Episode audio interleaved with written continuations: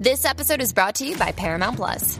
Get in, loser! Mean Girls is now streaming on Paramount Plus. Join Cady Heron as she meets the plastics and Tina Fey's new twist on the modern classic. Get ready for more of the rumors, backstabbing, and jokes you loved from the original movie with some fetch surprises. Rated PG 13. Wear pink and head to ParamountPlus.com to try it free.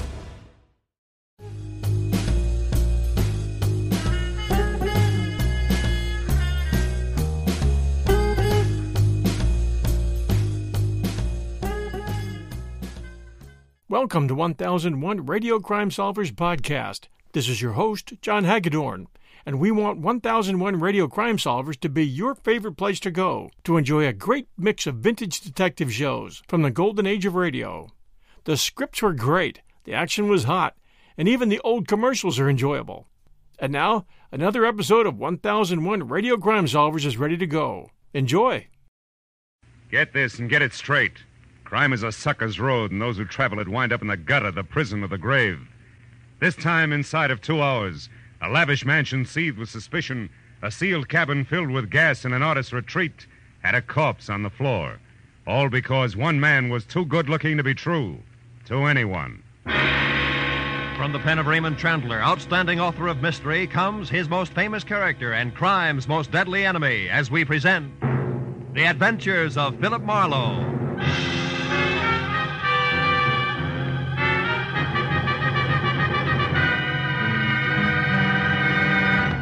Now, with Gerald Mohr, starred as Philip Marlowe, we bring you tonight's exciting story The Lady Killer. The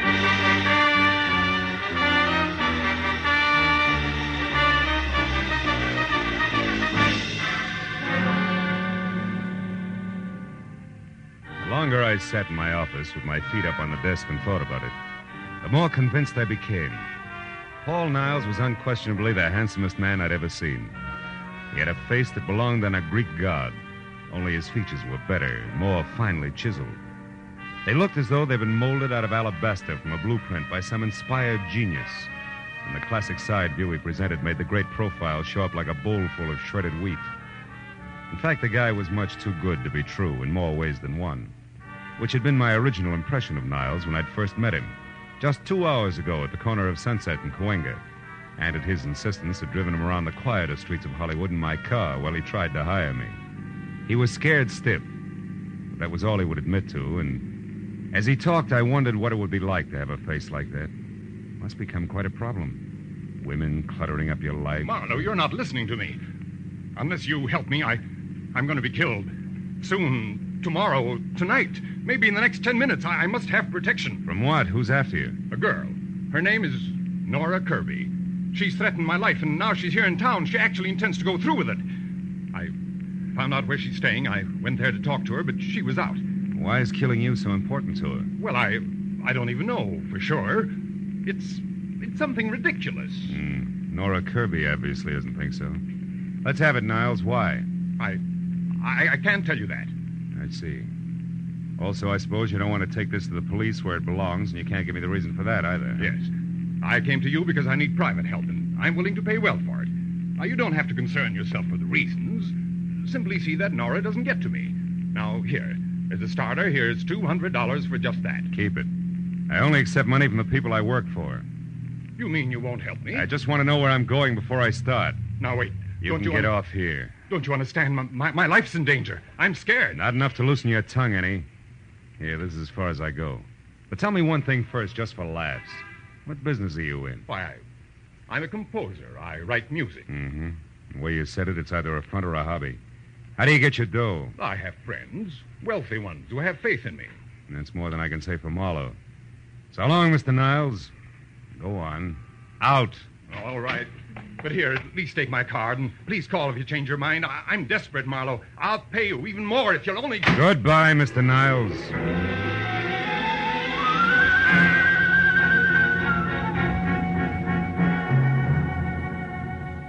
The way I'd left it two hours ago at 8.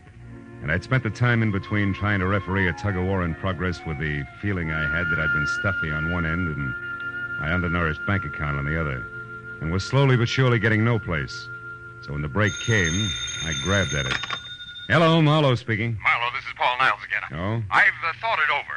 I'll tell you everything if that's the only way, because I've got to have help before it's too late. That's better. Where are you? In my studio, 3893 Avenida del Sol. 3893. That's off Coldwater Canyon, isn't it? Yes, now get over here right away, will you? I.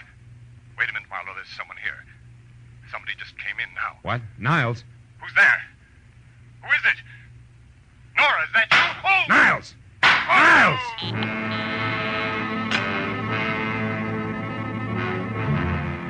Niles' phone went dead, I hung up, ran to my car, and was headed for Coldwater Canyon before I stopped to think of what I'd heard on the telephone could very easily have been bait for a patsy routine.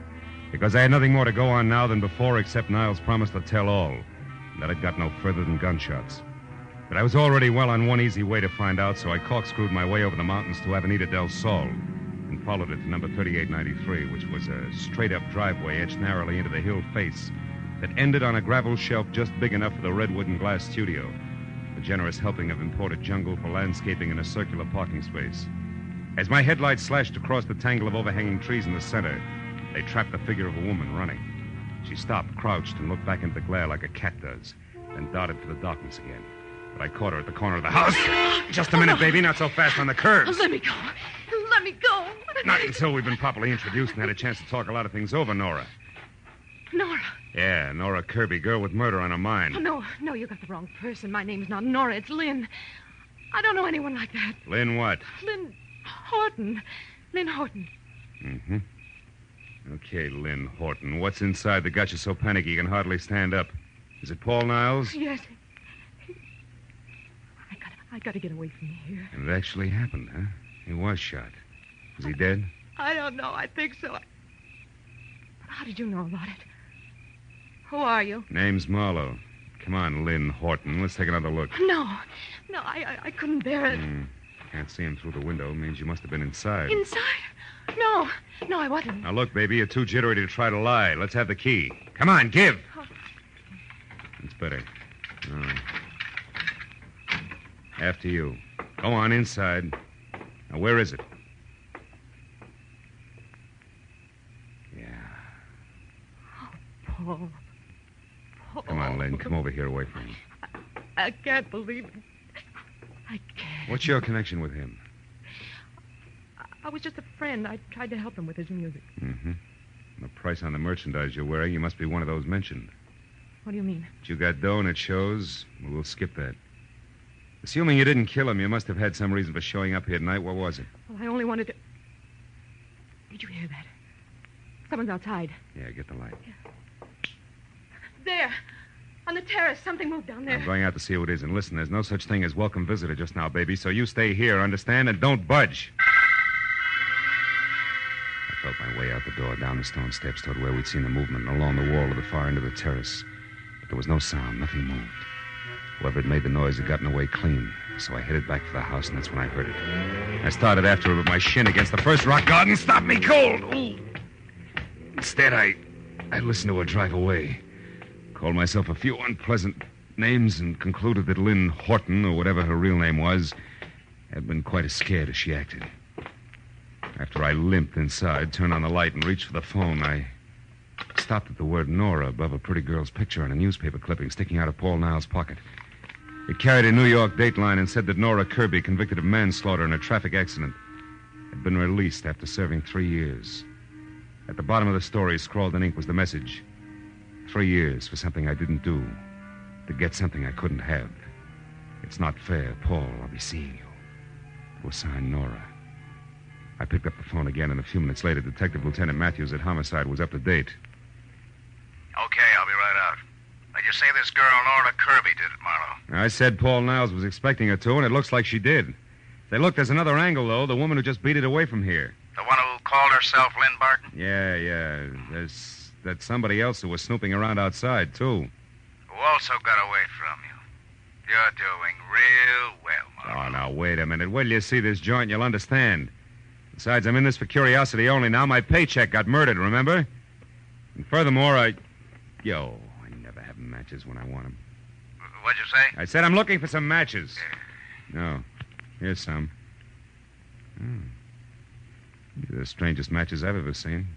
Well, what about them? I got a velvet cover on him. So what? A velvet book of matches. Hmm. Hey, hey, Matthews, did you ever hear the name Negrotto? The grotto? Yeah. Sure. Abel Negrado. Yeah? He's a big name in the music publishing business. Made most of his fortune on records. Lives in Beverly Hills. You know, I got a dandy hunch. I'm going to go have a talk with Mr. Negrado, Lieutenant, okay? On one condition. Be careful what you say, Marlowe. And uh, keep in touch.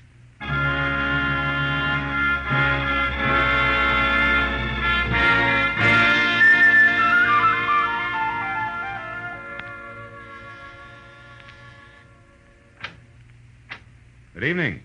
You aren't Mr. Negrado, are you? No, I'm not. I'm Garrett Horton. Mr. Negrado is busy. Horton. Yes. Something wrong with that? No. No, it's a more common name than I suspected, that's all. Uh, Will you tell Mr. Negrado I'd like to see him for a few minutes on an urgent matter Name's Marlowe? Perhaps you didn't understand me. Mr. Negrado and I are in the middle of a business conference. We can't be disturbed. No, you can't be disturbed. Well, look, Mr. Horton, a man was murdered tonight, and one trail leads from the co-op straight to this front door. Either Negrado talks to me here now or later at police headquarters. You decide. Well, if that's where you feel, come in. You an officer? Not exactly. I'm a private detective. I see. Well, follow me, follow me.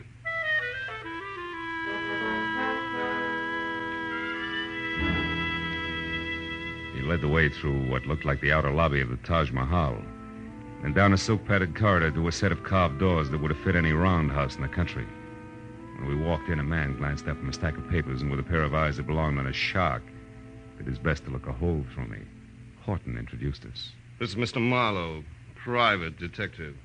Uh, Mr. Negrado, I'm looking for a girl named Nora Kirby in connection with the murder of one Paul Niles tonight.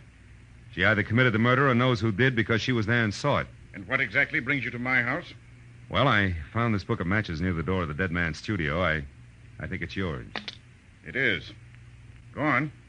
Any idea how it got there? None whatever. And until you mentioned their names, I'd never heard of either Nora Kirby or Paul Niles. How about you, Mr. Horton? No, I'm afraid not. Oh, uh, there's my wife. Oh? I'm sure you'll want to give her the third degree, too. Now, just a moment. Uh, Lynn. Lynn, darling. Come in here, please. Uh, Lynn, uh, this is Mr. Marlowe. How do you do, Mr. Marlowe? I'm glad to know you, I'm sure. Thanks. I'm pleased to meet you, Mrs. Negrato. Your brother and I have been trying to convince Marlowe here that we didn't commit murder tonight, but he thinks we did because he found this book of our matches near the corpse. Can you explain it, my dear? Why, no. I, I can't imagine. The man's how- name was Niles, Lynn. Paul Niles. Mean anything? No, nothing. How about Nora Kirby? I don't think I've ever heard the name before. Well, Marlowe, that would seem to t- take care of the book of matches. Not completely. It was found at the house of the dead man, remember? We've had hundreds of these made up and passed them out freely. I, uh, I think you've taken up quite enough of our time with this absurd business, Marlowe. So now I'll ask you to leave. I'll show you out. Don't Marlowe. bother. Now listen, Negrato, and listen closely. I've been taking it easy so far, but somebody in this room is absolutely certain how those matches got out there. I know that for a fact. And I'm a private detective, don't forget. So if you suddenly remember something that needs talking over, I'll be in my office for one hour, but not one single minute longer. Good night, all.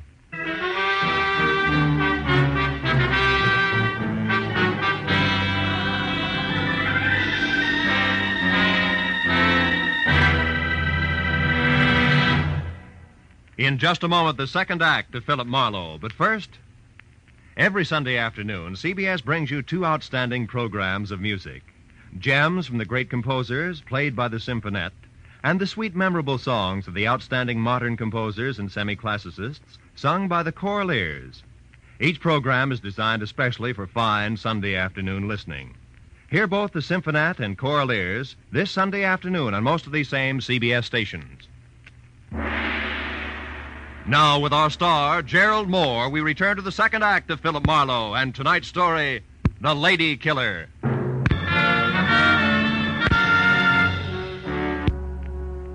When I started back from my office on Cahuenga, I figured that there was an even chance that the double talk I'd left in my wake might stack up in the center of the Negrado living room floor like so much dynamite, which, if touched off by the book of matches, could cause an explosion that would jar loose a few facts about the lives and loves of the late Paul Niles. Facts that would make finding Nora Kirby and clearly understanding her motives something less than impossible. And 20 minutes later, when I was slouched behind my desk and listening to the staccato report of a pair of high heels clicking sharply toward my door, I had a hunch. that my theory of violent detonation was not just wishful thinking. When the door opened without the formality of the knock, that hunch turned a sure thing because the visitor was the not quite lady called Lynn. Mr. Marlowe, And before she could speak her piece, the phone rang and sure thing graduated to cinch. It was another Negrado, the one named Abel. Uh, Marlowe, I suppose it's stupid of me to make this call, but frankly, your visit here has left me curious. Uh, you have a minute? Yeah, I think so. Hold a wire, will you? I need a light.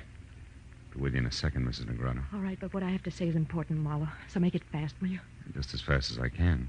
I don't think your husband has much to say to me. Husband, Mm-hmm. that's Abel you're talking to. Yeah. Now, do you mind handing me those matches there? Thanks. Hello. Sorry to have kept you waiting, Mr. Negrado. I never seem to be able to hang on to matches. Uh, that's odd. You apparently did all right on that score tonight, Marlowe.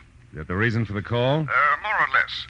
Marlowe, uh, you know as well as I do that servants, getter, anyone who's ever been in my home could have left those matches near the body of that Paul Niles. That's right, Mr. Negrado. Anybody.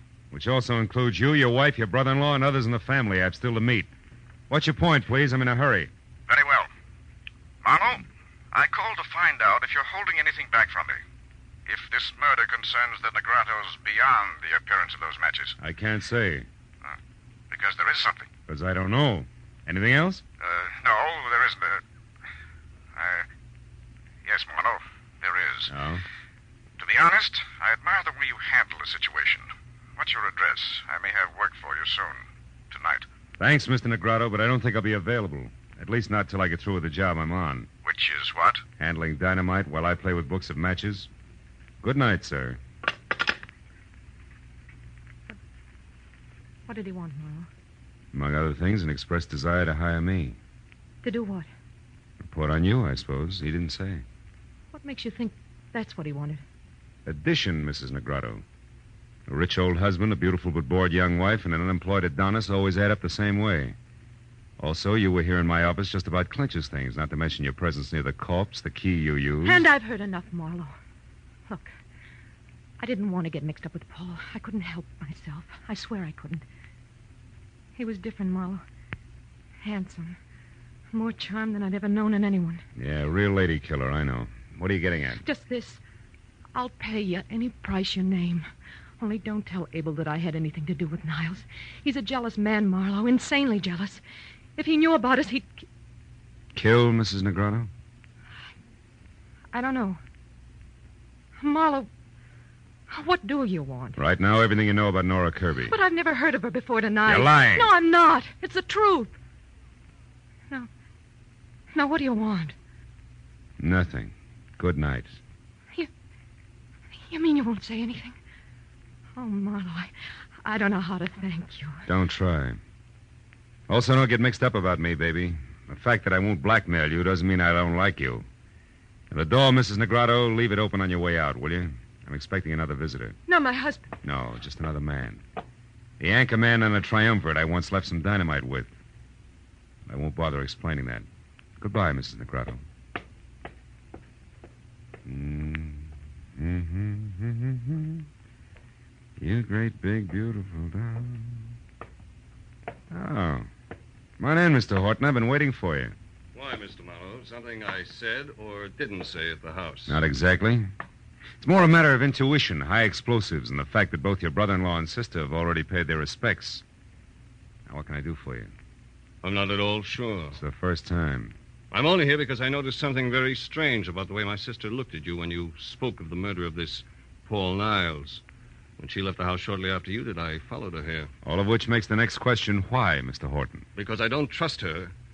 And more important, every penny I own is tied up in a business venture of mine that her husband is backing.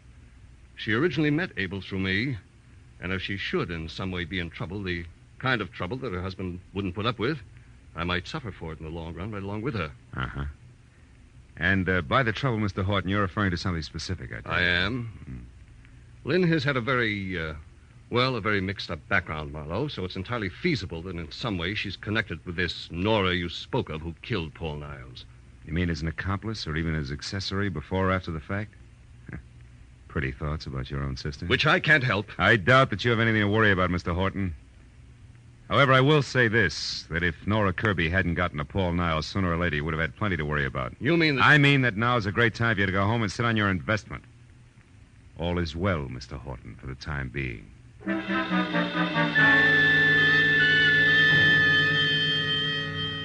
Moment after Horton left the office, I came to the hollow conclusion that although my little bombshell had exploded on schedule, damages had been light and had jarred loose neither fact nor fancy about the late Paul Niles, and much less about the elusive Miss Nora Kirby. So my next move had to be a second trip to Avenida del Sol and a report to Detective Lieutenant Matthews, which is what I was about to do when it came from someplace outside, long and loud. I ran the length of corridor outside my door, then belted down the single flight of stairs to the street, where in the half light of a distant lamppost, I saw the shadowed figure of a girl slip behind my car, then dart toward a storefront nearby. I started after her and stopped at a noise behind me, which was a old mistake.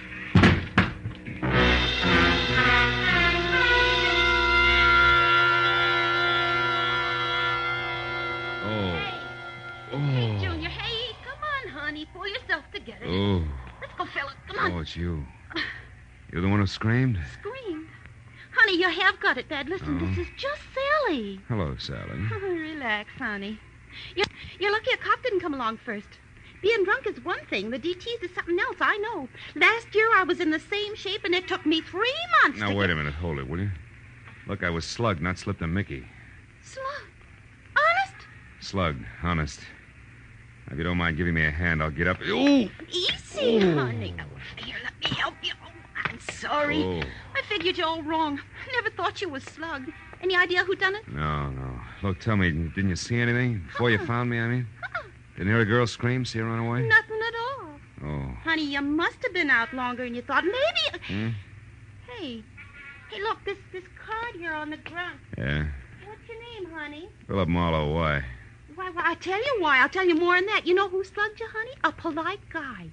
A very polite guy who left this card, yeah, engraved and all. Paul Niles, know him? I used to. It won't work, Sweets. Niles gave me that card earlier tonight. Must have dropped it just now. Also, Niles is dead, and that you. And what? Back of that card there in pencil. Give me that, will you? Gray's Motel, 1000 Santa Monica Boulevard, Bungalow 9. Sweetheart, I may have something good here. About who slugged you, you mean? Better than that, about who killed Niles and where she can be found. Goodbye, love. Here's five for your trouble, and bless you. As I piled into my car, I knew that putting Niles' conversation piece about having just come from Nora's place when he first met me, together with the address on the back of his card, was taking a lot for granted.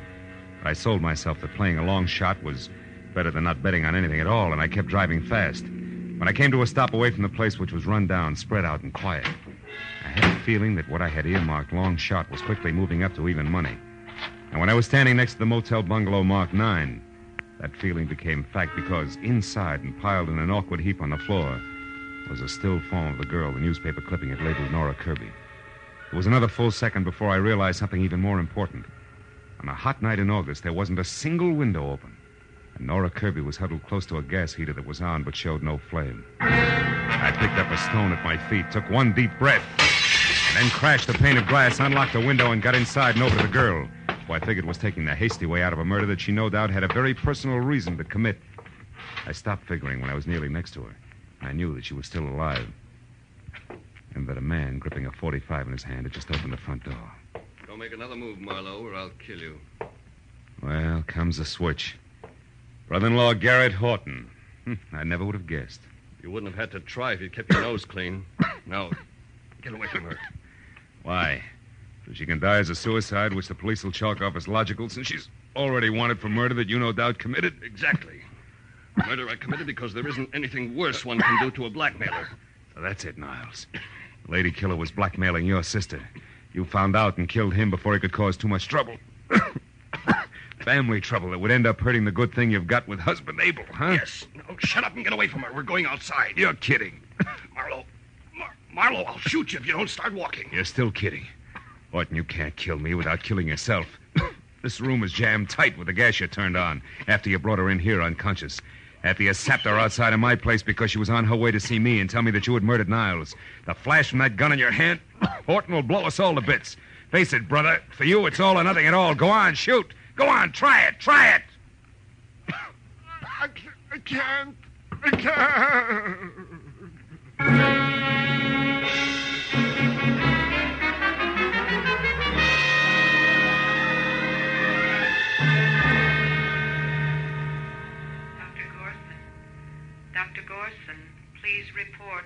You can see Miss Kirby now, Mr. Marlowe.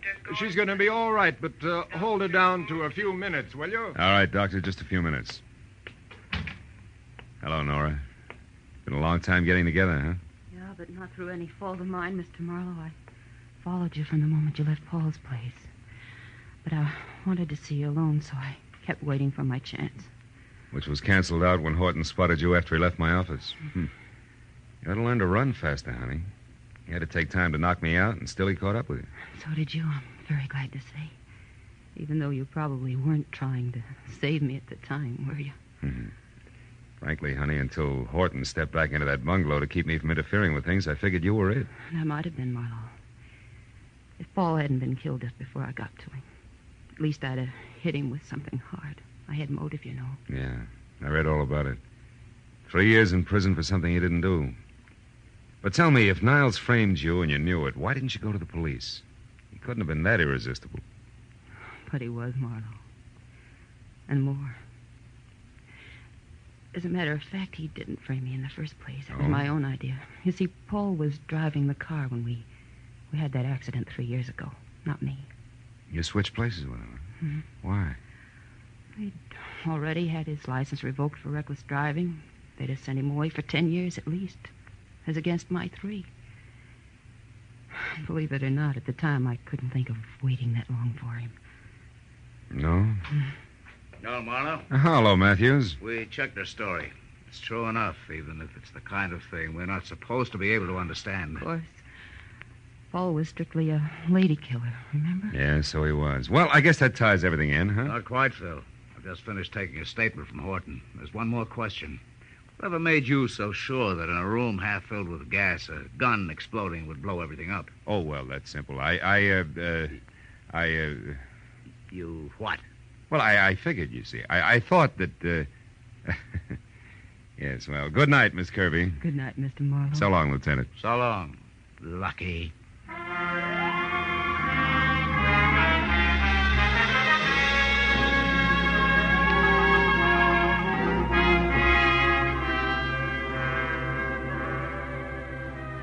By the time I got back to the quiet of my apartment on Franklin, it was a little better than two in the a.m. As I sank into an easy chair without bothering to turn on the lights, I realized that for the moment I was tired.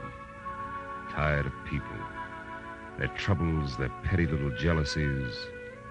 Hmm. lady killer. What makes one man a lady killer and another. Oh, well.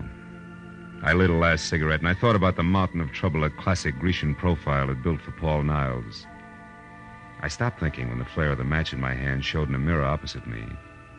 The mirror that also reflected the face of the guy holding the match. Hmm. He was a long way from being an Adonis. Hmm. In fact, he was slightly on the mud fence side. Hmm. And at the moment, glad of it.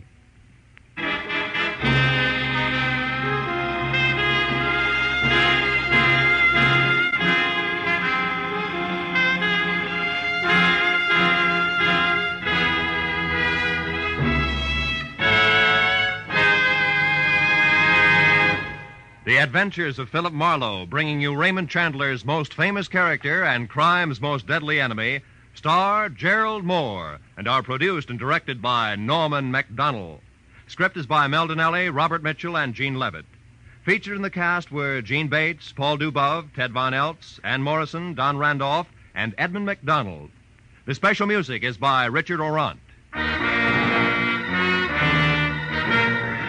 Be sure and be with us again next week when Philip Marlowe says. It started with a man on trial for his life, and an A1 citizen eager to testify. But there it was interrupted. And it wasn't until I found a corpse in a bubbling bath, gunplay in the woods, and lots of blackmail that the real eager witness had a chance to talk.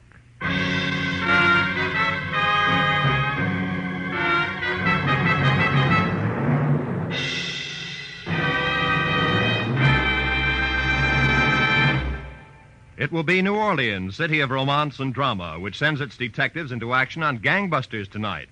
The superintendent of the New Orleans Police Department himself will narrate Gangbusters' amazing story, The Case of the Sledgehammer Sigh. You'll also find Basil Rathbone engaged in another of his exciting exotic mysteries. So be sure to hear them on most of these same CBS stations. Gangbusters and Basil Rathbone's newest mystery adventure. In fact, stay tuned right now for the Gangbusters program. Yes, it follows immediately on most of these same stations. This is Roy Rowan speaking. This is CBS, the Columbia Broadcasting System.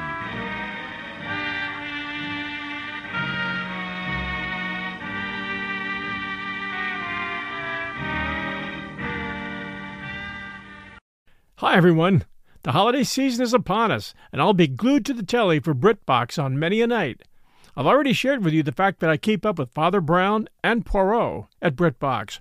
I also check out their new stuff, like the new series Archie, which tells the story of Archie Leach, otherwise known to millions of filmgoers as Cary Grant.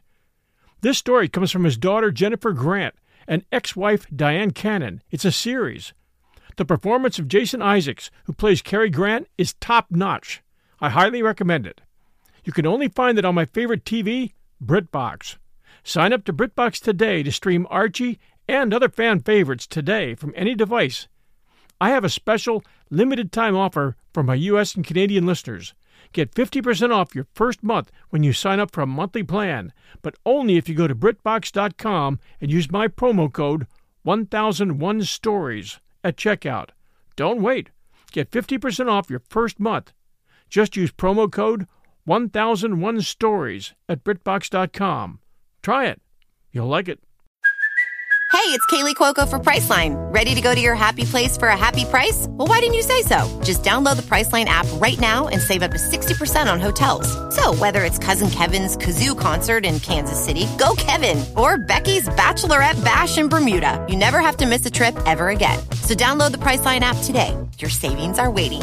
Go to your happy place for a happy price. Go to your happy price, Priceline. Get this and get it straight. Crime is a sucker's road, and those who travel it wind up in the gutter, the prison, or the grave. This started with a man on trial for his life and an A1 citizen eager to testify. But there it was interrupted. And it wasn't until I found a corpse in a bubbling bath, gunplay in the woods, and lots of blackmail that the real eager witness had a chance to talk. From the pen of Raymond Chandler, outstanding author of mystery, comes his most famous character and crime's most deadly enemy, as we present The Adventures of Philip Marlowe.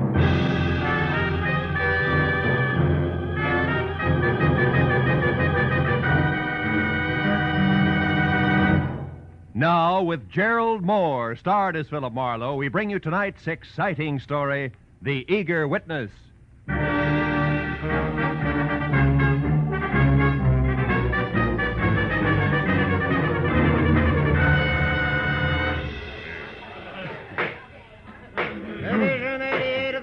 Superior Court of the State of California and for the County of Los Angeles is now in session. The Honorable Albert Winston, judge presiding. Everybody rise.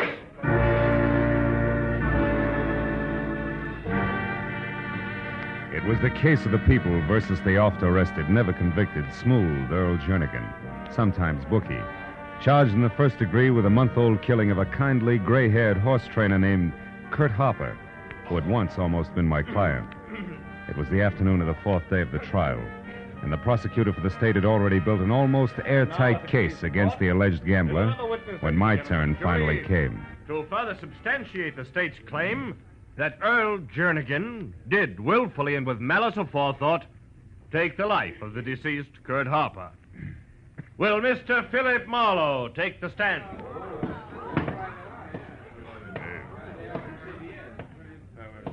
Raise your right hand. Promise to tell the truth, the whole truth, nothing but the truth, so help you God. I do? State your name and occupation. Philip Marlowe, private detective. Take stand.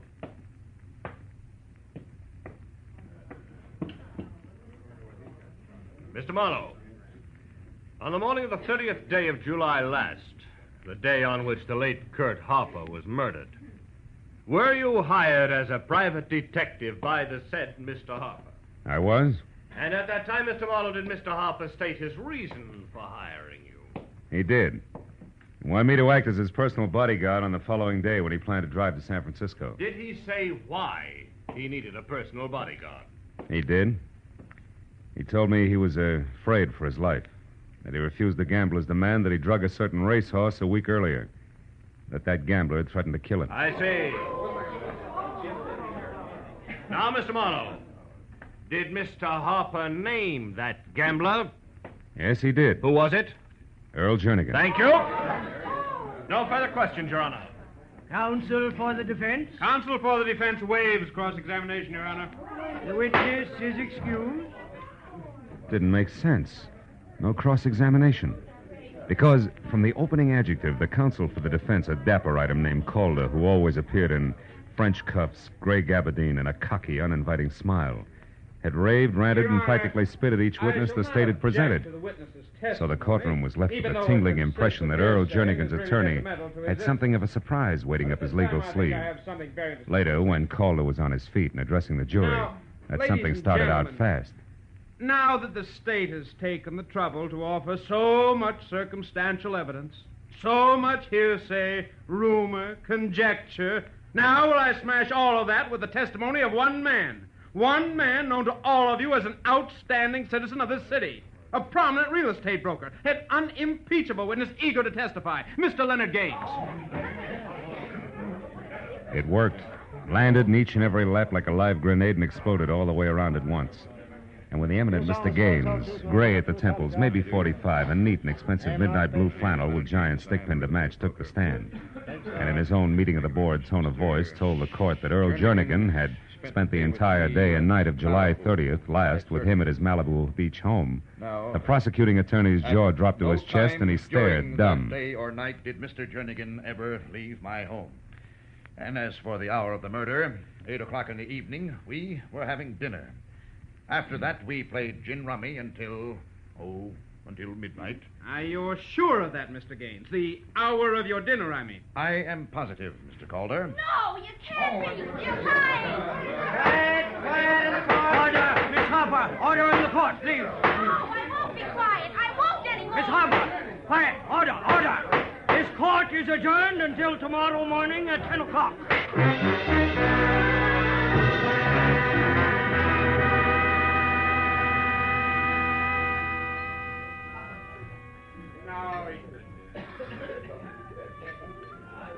Another scotch and soda, mister? Yeah, I guess so. Oh, wait a minute, baby. I think I'm going to have company. Mr. Marlowe, can I talk to you for a minute? I'm Gail Harper, yeah, I know. what I don't know is why you're not doing 30 days on a rock pile for that rumpus you just kicked up in court. Would you like a soft drink? No, thanks. All right, just one, baby. Check. The judge said he understood and left me off with a short lecture, which was what I had counted on. Oh. You mean all that fireworks in there was planned, not just spontaneous combustion? That's right. I had to have time. Look, Mr. Marlowe, will you work for me? oh, well, now look, will baby. you help I- me prove that Mr. Leonard Gaines is a liar and that Earl Jernigan did kill my Now, father? take it easy, Gail. It's a big mouthful, you know. Mr. I... Marlowe, listen, please. There isn't much time. We gotta prove this tonight or never. By noon tomorrow with the outside, the case will go to the jury. Okay, what do you want me to do? Take over where I left off. But first, let's get out of here. All right. And never mind that drink, miss. Where do we start, honey? With Leonard Gaines' ex-wife, Debbie Jansen. Here's a snapshot of her. Mmm. They were divorced about six months ago, Mr. Marlowe, and she wasn't very happy about it. No, huh? Made you figure she was your in? Yes, and I was right. Mr. Marlowe, it took eavesdropping, bribery, second story work, but I found out plenty. I'll bet you did. Like what? Oh, hold it, Gail. Light's red. Like the fact that Debbie and a guy called Eugene Maury are putting a bite on Gaines for $20,000. Mm. Blackmail, Mr. Marlowe, with the payoff scheduled to be made sometime tonight. Right now, she's staying at the Sunland Sulphur Springs Lodge out in the valley. Gaines used to go there once in a while for his arthritis. And the why of the whole business is a letter Gaines once wrote to his ex-wife. No fooling. Uh-huh. Well, tell me, what's that to do with Jernigan's trial and Gaines being a... Oh, it's green now. I think there's a connection because yesterday I overheard Debbie tell this Maury something about Gaines' scheduled appearance at the trial today, and oh, Mr. Marlowe! Hey, Those jerk California drivers. The man behind the wheel. What about him? That thin face, blonde hair. I've seen him before. I know he was trying to hit one of us. Oh, fine. Well, that'll keep things from getting dull, won't it? Then, then you're gonna help me. Well, now look, I. Ah, who could resist you, baby? Okay, tonight I check in at the lodge at Sunland Sulphur Springs. Come on, let's get out of here.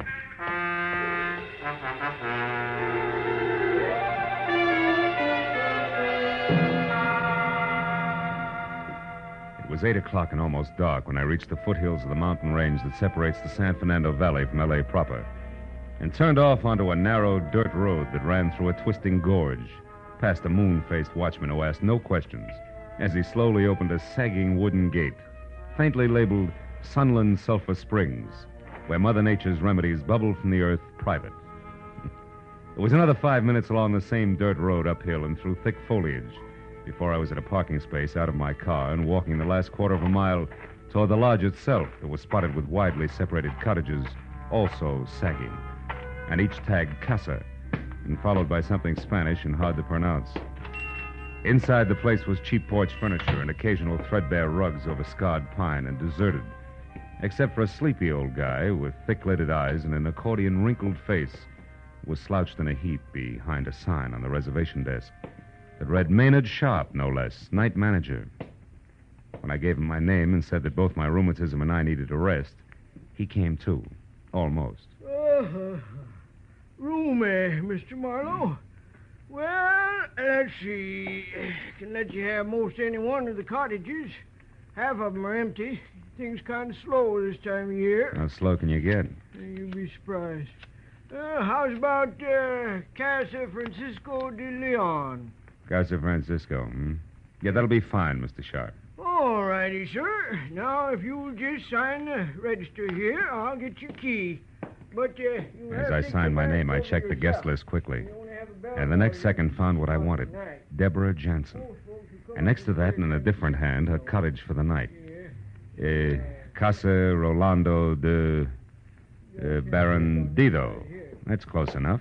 Well, anyway, it was all I needed. I took the key from Mr. Sharp, a misnomer if ever you heard one, learned the location of my quarters, paid him in advance, and left. Outside, I turned to my right, past a large open bath that smelled like rotten eggs and talked to itself like a junior Vesuvius, as more warm sulfur waters, equally unpleasant to smell, bubbled from a pipe in the center. Beyond that was the first cottage, another casa I couldn't pronounce, and it stayed like that all the way down the line until I reached the second one that showed light. It was the casa known as Rolando de Barandido. And when I moved closer and around to a window that was screen only, I knew that my client had done her eavesdropping well, because in the center of the room and putting on her coat was the ex-wife named Debbie, and standing nearby and holding on tight to the cigarette in his hand like it was support was what had to be the boyfriend, You're sure that you Eugene know what Mowry. You're, doing? You're, you're sure that Gaines will go through with this all right? For the hundredth time, Eugene, yes, I'm positive. Can't you understand? He has to. Besides, $20,000 won't break him. It won't more than bend him a bit. Now stop worrying. But I can't. Debbie, wh- why must you go alone? Now, why can't I go with you? Eugene, please, we've been over that. I told Leonard that I'd meet him in town at the Beverly Crest Hotel at 10 and alone. He agreed to also be alone. Except for the money. Debbie, you do handle things well. Come here, darling. And a kiss for your brilliant. Oh, please, Eugene, there isn't time. Oh, what's the matter? Are my kisses losing their flavor at this point? Don't be a fool. Look, it's late, Eugene. It's after nine already. I've got to hurry. Now, go on. Go on. Be a good boy and leave now. We shouldn't even be seen together tonight. Well, why not, Debbie? It's not smart. Here. Meet me at the tulip room, darling, at 11 as we planned. Then, Eugene, we'll have time and reason to relax. 20,000 bucks worth of reason.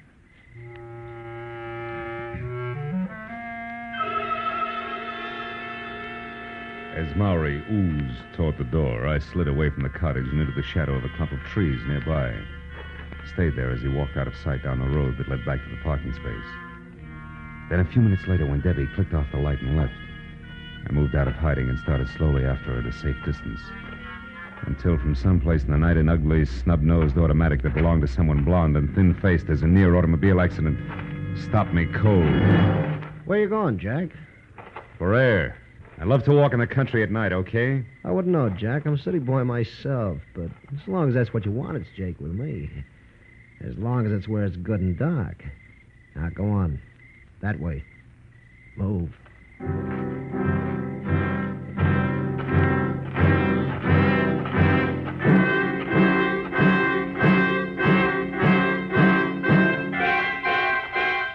right, Jack. That's far enough. Hold it.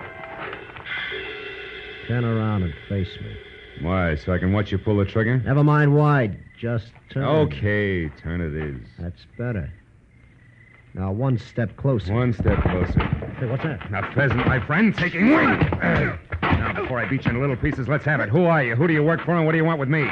Come on, gunman, talk. Okay. Okay, uh, no more. My name's Langley. Work for Earl Jernigan. Oh? Uh, yeah, I've been watching you ever since the trial started. Jernigan didn't want you moving in on. Which is why you tried to pick me off with a car when I was with Gail Harper this afternoon, huh? Come on. Yeah, yeah, yeah, yeah, yeah, that's why. Now, now, what are you going to do with me? For the time being, Buster, leave you as is. Flat on your back, because I've still got to catch up with a lady before she reads a letter. City boy.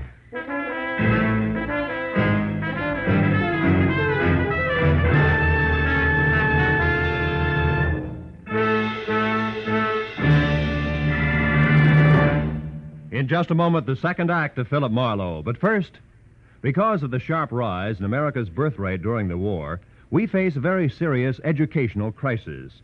Many communities will find that their schools lack sufficient teachers, classrooms, and facilities. Citizens must get together and work for better schools, more teachers. If we want all of our children to have a chance for a good education, we must take action now. Now, with our star, Gerald Mohr, we return to the second act of Philip Marlowe and tonight's story, The Eager Witness.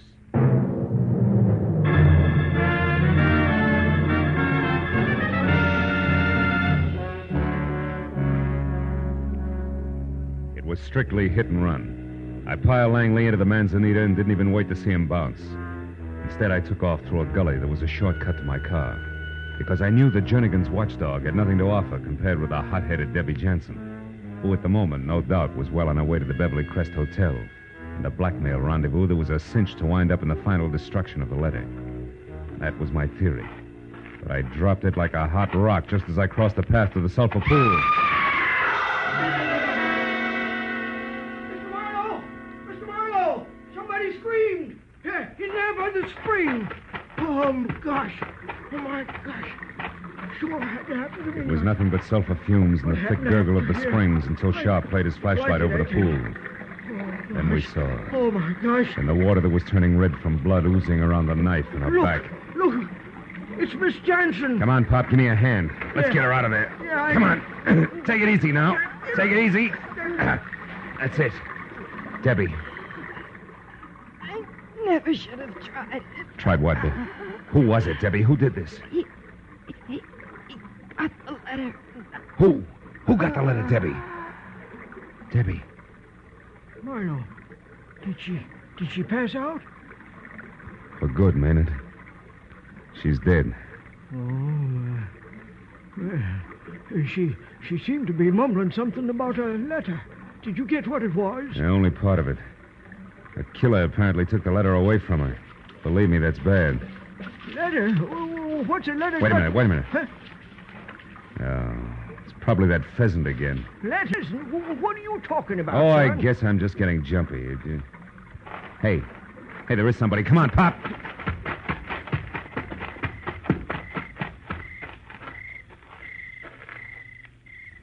Sounds, sounds like he's over there, Marlowe. Yeah, I can hear him.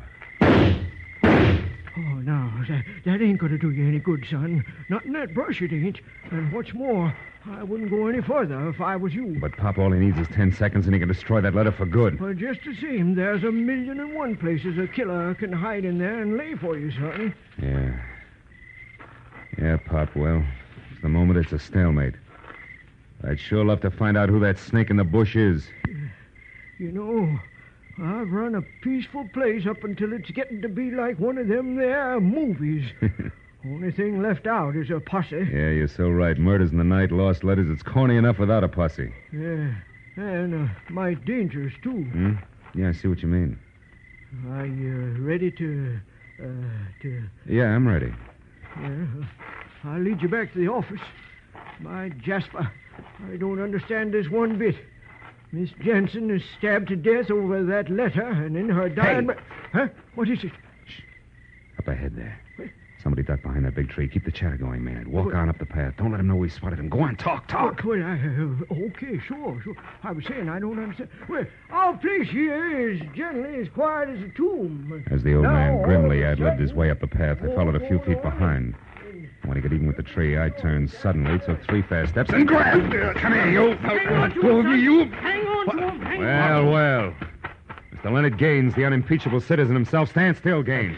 Uh, a gun. What's the idea, Marlowe? Try running and it'll come to you. I suppose you've got a legitimate reason for being here all thought up? I, I'm here because I, I've got a touch of arthritis. I need a treatment and a night's rest. Arthritis isn't all you're going to have if I find what I think I'm going to find in your pockets. Empty 'em, Buster. Now, I look said here, empty you- 'em. All right, I'll, I'll empty them. That's better. Sharp, you're a witness, and I demand that you. Now, uh, just a minute, Mr. Gaines. You're in a pretty bad spot to demand anything. There. There's our baby. There's the letter we've been looking for. Pick it up, Gaines. Pick it up and read it. Now, now see here, Marlowe. See there, Gaines. Read it while you're able to. Yeah. My dear Debbie, if I didn't know you so well, I'd resent your stupid accusations. Now, look, Mark. Read it. We've already made our property settlement, as you're well aware, and you'll be a long time finding a court that says otherwise. Now you know where you can go, so why not get started as ever, Leonard? Oh, fine. That's as about as incriminating as a lecture on the family meat bill. Sharp, whose jurisdiction are we under here? Uh, Juris, uh, why, uh, county sheriff's office. All right, call him. Also, call your man out on the highway and have him lock that main gate. Main gate. Yeah. Say, now that's a good idea. I'll do it right now. Now, wait a minute. Have you got a gun? Yep, got a rifle. Been in the family for years. Can you use it? Well, uh, yeah, I reckon I can. Well, uh, where are you going? Out to round up Langley. He'll be pushing hard to give his boss a star witness here a big helping hand. I want to be in shape to push back. And remember, Pop, Uh, keep your eye on Gaines and not on the phone when you make those calls. I'll see you.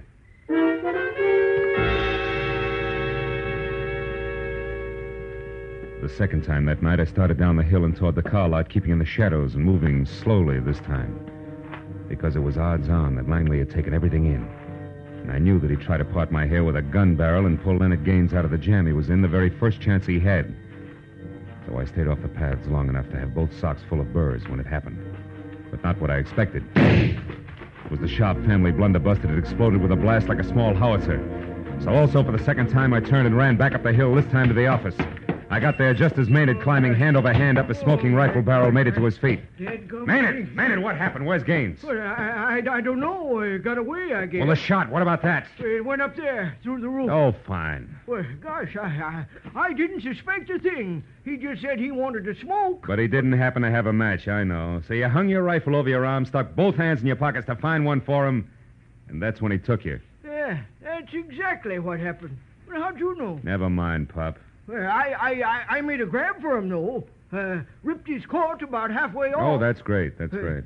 Yeah, but I, I, I'm sure sorry he got away, Mark. All right, don't worry about it, will you? Can't get far with the gate locked. Well, I, uh, I got bad news there, too. Oh, oh, the gate's locked, all right. But uh, there's a back road. Is it back what?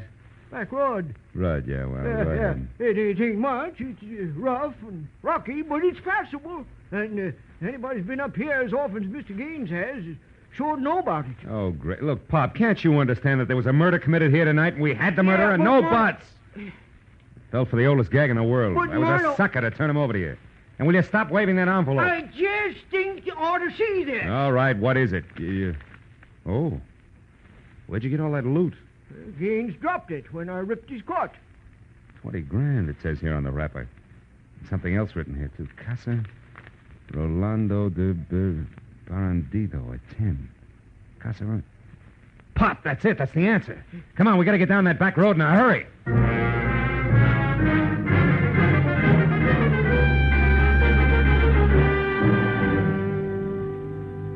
Sharp at the wheel of the pickup truck, we bounced over the pair of sometimes parallel ruts studded with stones the size of bowling balls. It was called the back road.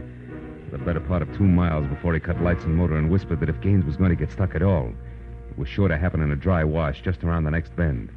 I told him to wait and went ahead on foot. He was right. Gaines was stuck in more ways than one. His car was up to its hubcaps in sand and his wallet up to its stamp compartment in blackmail. conducted by his ex wife's murderer with the same lever she'd had the letter. It was Eugene Maury, and clenched in his hand was a tattered white envelope, nothing more. I'll make it easy for you. I held my 38 in close My to my side and edged up same as behind what them. Twenty thousand. Now, Maury, uh, I I don't have that much. You lie. You're going to pay her that. I don't know. I know because we, we, we worked the deal out together. Only she got greedy, tried to double cross me and pull it alone. Oh, so you killed her? Yes, I I didn't intend to, but when I found out that she tricked me, I I was furious. the first thing that I knew, I, I I'd stabbed her. Now, that's enough of that. Just give me the money. You've nothing to worry about. Now, listen, Maury, I No, tell you I. You listen, Gabe. You're in no position to bargain. It, it's better than having your $200,000 gambling debt exposed and your reputation ruined, isn't it? Or facing the trigger man, Langley, if you refuse to alibi for Jernigan, isn't it? Or bucking a perjury charge if you do alibi? Oh, no, no, no. You've got yourself in a corner again, so pay off. It's only 20 grand. But I tell you, Maury, I don't have it. You're I just lying simply- again. No, he isn't. Don't move, either one of you. Leave your hands where they are. I got the 20 grand right here, and it's pretty well earmarked as blackmail payment already. But just to round things out, Maury, I'll take that envelope you've got there. This? Well, what do you want this for? Funny man. Because it's no doubt postmarked with an hour, a date, and a location, which, together with Brother Gaines' own handwriting, places him out of town on July 30th. A time he swears he was at his Malibu home all day with Jernigan. Right, Gaines? Uh, smart boy, aren't you, Marlowe? You still got a chance, Gaines. You'd better gamble with me. You've got nothing to lose now. I'm with you. Stand still, Buster, or so help me out. Now, Gaines, go! Oh! Oh, my leg! Were you thinking of going someplace, Mr. Gaines? No.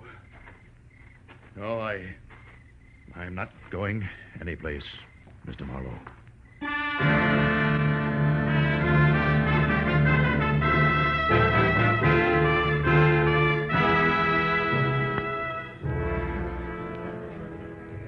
Well, Gail, the big show's about to start. Court will be in session in a few minutes. I know. And different from yesterday. Yeah. Oh, you did a swell job, Mr. Marlowe. Gee, gee, I don't know how to thank you. Save it, baby. If that scale Lady Justice holds in her hands is in better balance today, it was your hunch and old Maynard's blunderbuss that did as much to put it there as my running around through the brush at Sulphur Springs. But all I knew was that Gaines was lying. I didn't know it was as complicated as it was. Well, that's because Debbie Jansen was twice as treacherous as we figured. Still don't understand. How did you know that Eugene Maury had killed Debbie? Well, you see, baby, I overheard her tell Maury that she was going to meet Gaines in the Beverly Crest Hotel at 10 for the payoff. Uh huh.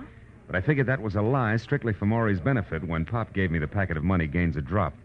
It had that complicated name of a cabin and the time of the appointment, which was also 10 written on it. So I knew the real meeting was scheduled to take place out there. See? Oh, I see. Then she was going to send Maury off to the Beverly Crest while she collected the money at Sulphur Springs and then beat it alone. That's it, honey. You see, if her cabin had been named something simple like uh, Number Four, then Gaines could have remembered it. Instead of that Casa Robino del Bangadoro, or whatever it was, he had to write down, you see? Well, then things might have been different. Ah, you'd have found a way. After all, you figured out it was the postmark that was important. Only after I'd been slapped in the face by a perfectly harmless letter with no envelope. Had to be the postmark. What else? Oh, they're starting. Yeah. Good luck, Mr. Marlowe. Give him the works. Don't worry, baby. I'm the eager witness today. We're going to knock 'em dead, literally. they got it coming. I watched Jernigan's face as the preliminaries got underway. The killer was beaten. When the court finally settled down to work and the prosecutor took over, I listened to his deft build-up as he primed the jury and the dramatic ringmaster voice he used when he called. Will Philip Marlowe take the stand, please?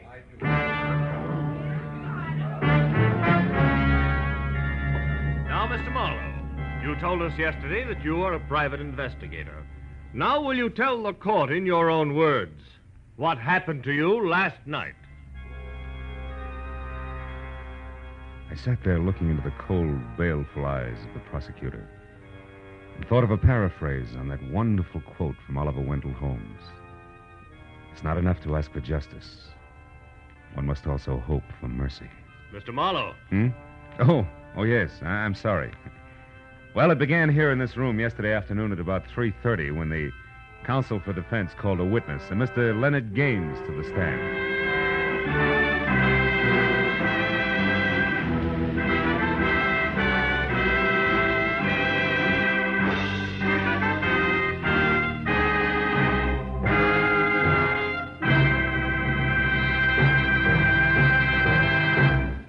The Adventures of Philip Marlowe, bringing you Raymond Chandler's most famous character and crime's most deadly enemy, star Gerald Mohr, and are produced and directed by Norman Macdonnell.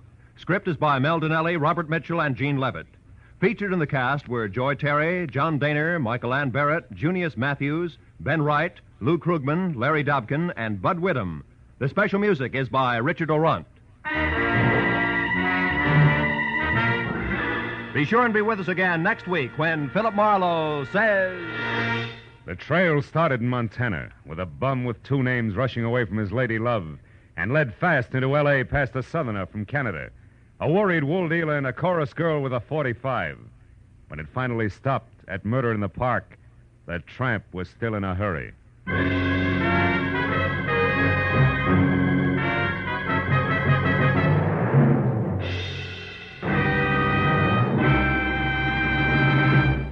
And I have a friend coming to call next Monday night. She's my friend Irma. If this beautiful, lovable, but dumb blonde isn't your friend now, she will be the moment you hear her over most of these same CBS network stations next Monday following the Lux Radio Theater. My friend Irma will bring you plenty of laughs and great entertainment. So be sure to make friends with my friend Irma these Monday nights on CBS, where you'll hear them all this fall. This is Roy Rowan speaking. Now, stay tuned for Gangbusters, which follows immediately over most of these same CBS stations.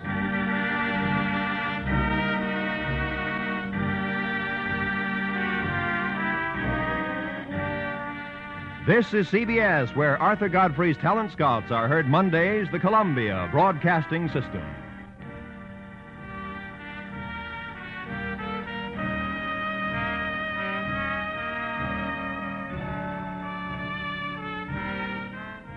That wraps it up for tonight's show at 1001 Radio Crime Solvers.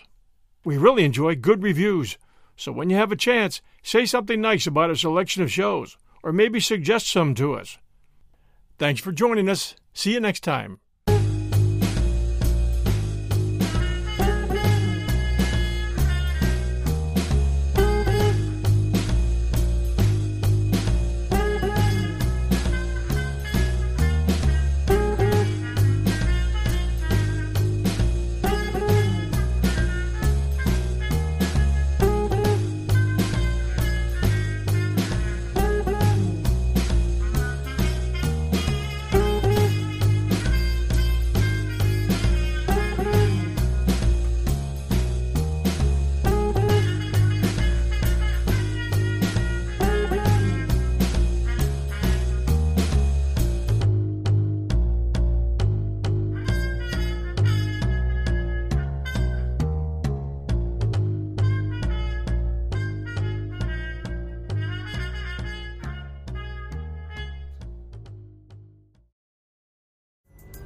Pulling up to Mickey D's just for drinks? Oh, yeah, that's me. Nothing extra, just perfection and a straw. Coming in hot for the coldest cups on the block. Because there are drinks, then there are drinks from McDonald's. Mix things up with any size lemonade or sweet tea for $1.49. Perfect with our classic fries. Price and participation may vary, cannot be combined with any other offer. Ba da ba ba ba.